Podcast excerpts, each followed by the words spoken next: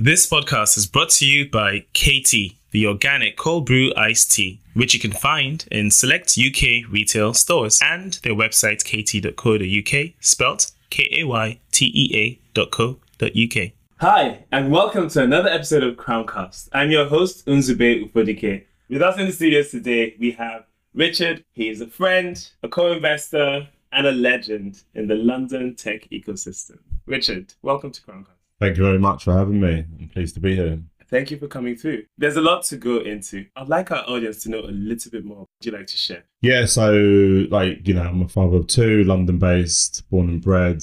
And yeah, I've kind of been working across a variety of different communities and, and yeah, based in within the tech sector for the last um, fifteen years or so, with a strong focus on, on ad technologies, and also kind of like a A community builder and, you know, a trustee for a variety of different charities as well. As a community builder, I think that's probably something we, we connected on, really, because we know that within the ecosystem, we need that glue in order to make the counterparties add value to each other or to find each other in the first instance.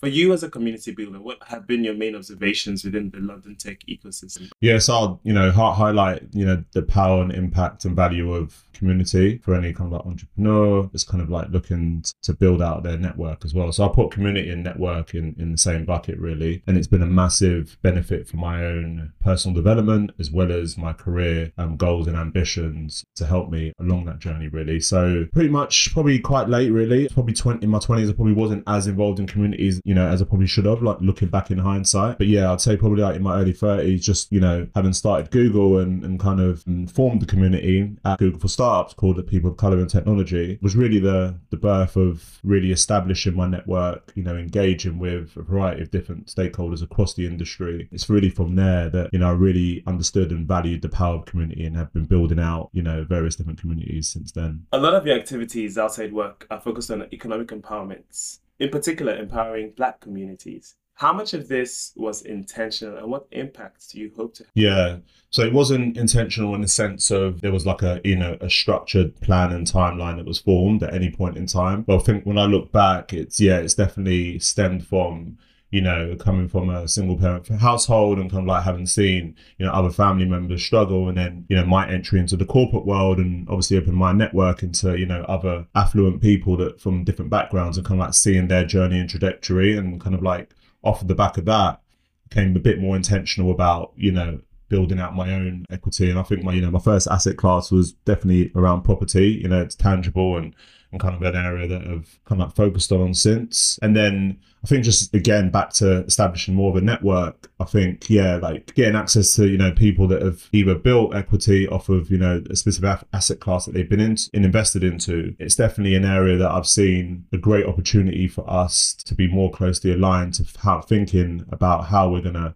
you know, build out our own equity, and what it also allows us the time and scope to grow, you know, ourselves, and, and also key element being time, you know, as I go back to speaking about kind of like growing up and seeing, you know, us in kind of like low skilled jobs, you know, we aren't afforded time, right, to, to, to grow and enjoy ourselves and establish, you know, businesses, et cetera. So that layer of building our own equity to give us and, and allow us um, time to establish, you know, other ambitions that we might have is definitely an area that I've focused on quite a lot over the last couple of years. It's again about growth, equity building, wealth creation. Those are themes that resonate with most people listening to the podcast. And I know one of the strands that you now focus on is on angel investing. So keen to understand some of the frameworks you use for your angel investment strategy. And I know that you do it in two ways. You participate firstly as an individual angel, but you also are part of an angel syndicate that's part of a corporate network. Do you want to share a little bit more about that? Yeah, sure. No, totally. Yeah. So, uh, so yeah, first thing I'd say is, you know, if people listening, definitely, you know, try and diversify your assets and the different asset classes that you, you might be getting involved in. And yeah, the, the preface to that is, you know, angel investing is extremely risky. And so, yeah, definitely take caution and make sure you educate yourself first in that area. So, yeah, so in terms of like my scope, it was definitely like when I think about the asset classes, you know, property was kind of like first, and then it was kind of like dabbling and kind of like thinking about, you know, how could I utilize my skills, knowledge and expertise coming from a tech background, and how can I lend that?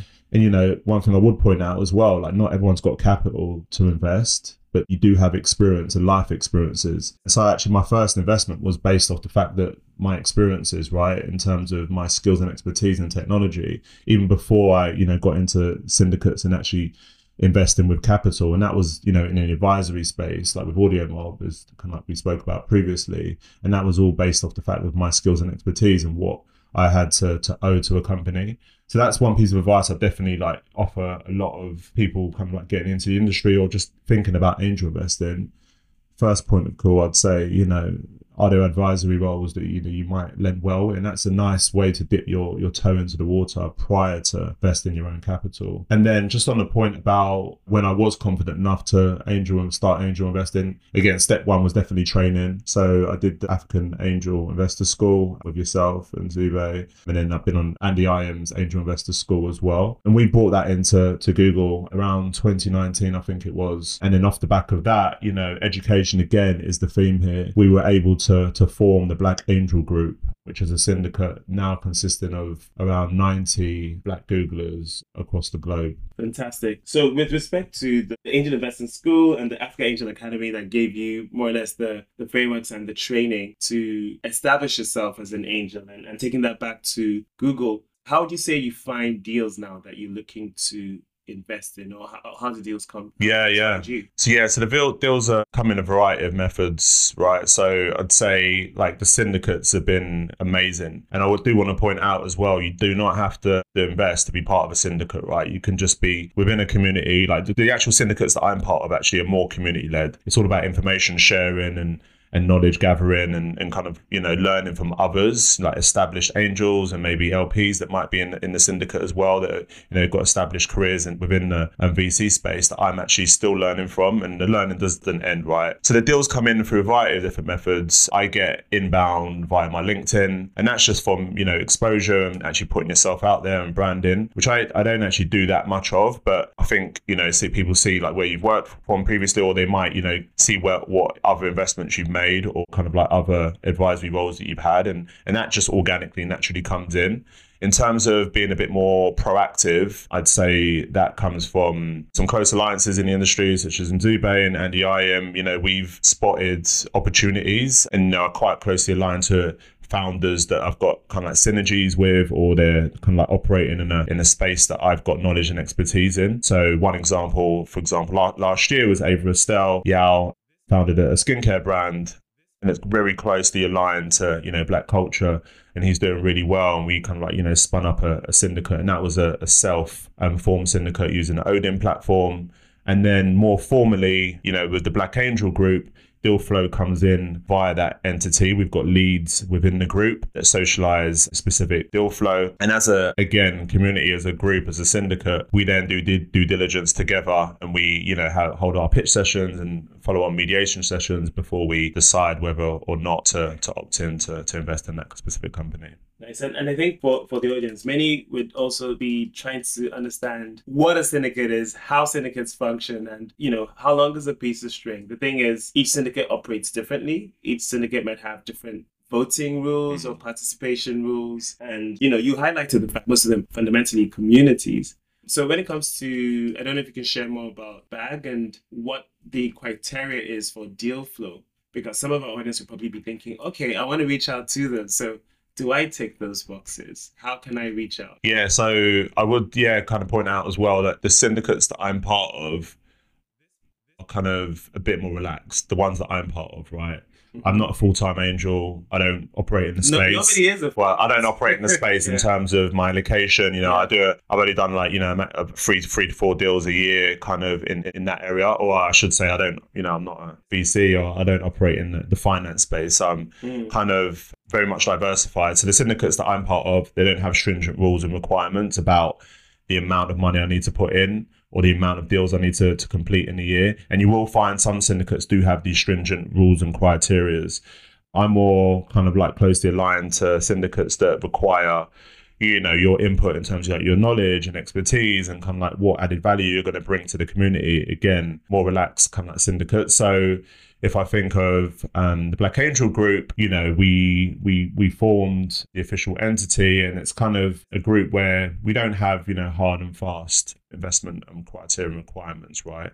And um, within the, the, the community, my ticket sizes so far within that syndicate have been about, you know, two thousand dollars to to five thousand dollars so far. Um, so it's quite quite low in terms of my actual ticket sizes, but obviously that rolls up into a larger, you know, amount when you're you're investing with, you know, sixty to seventy other people, et cetera. And also kind of we've got the benefit of, you know, being able to have our U S P, which is investing amongst other people with core expertise in their given areas, whether it be, you know, engineering or cloud expertise or A I or, you know, advertising, et cetera.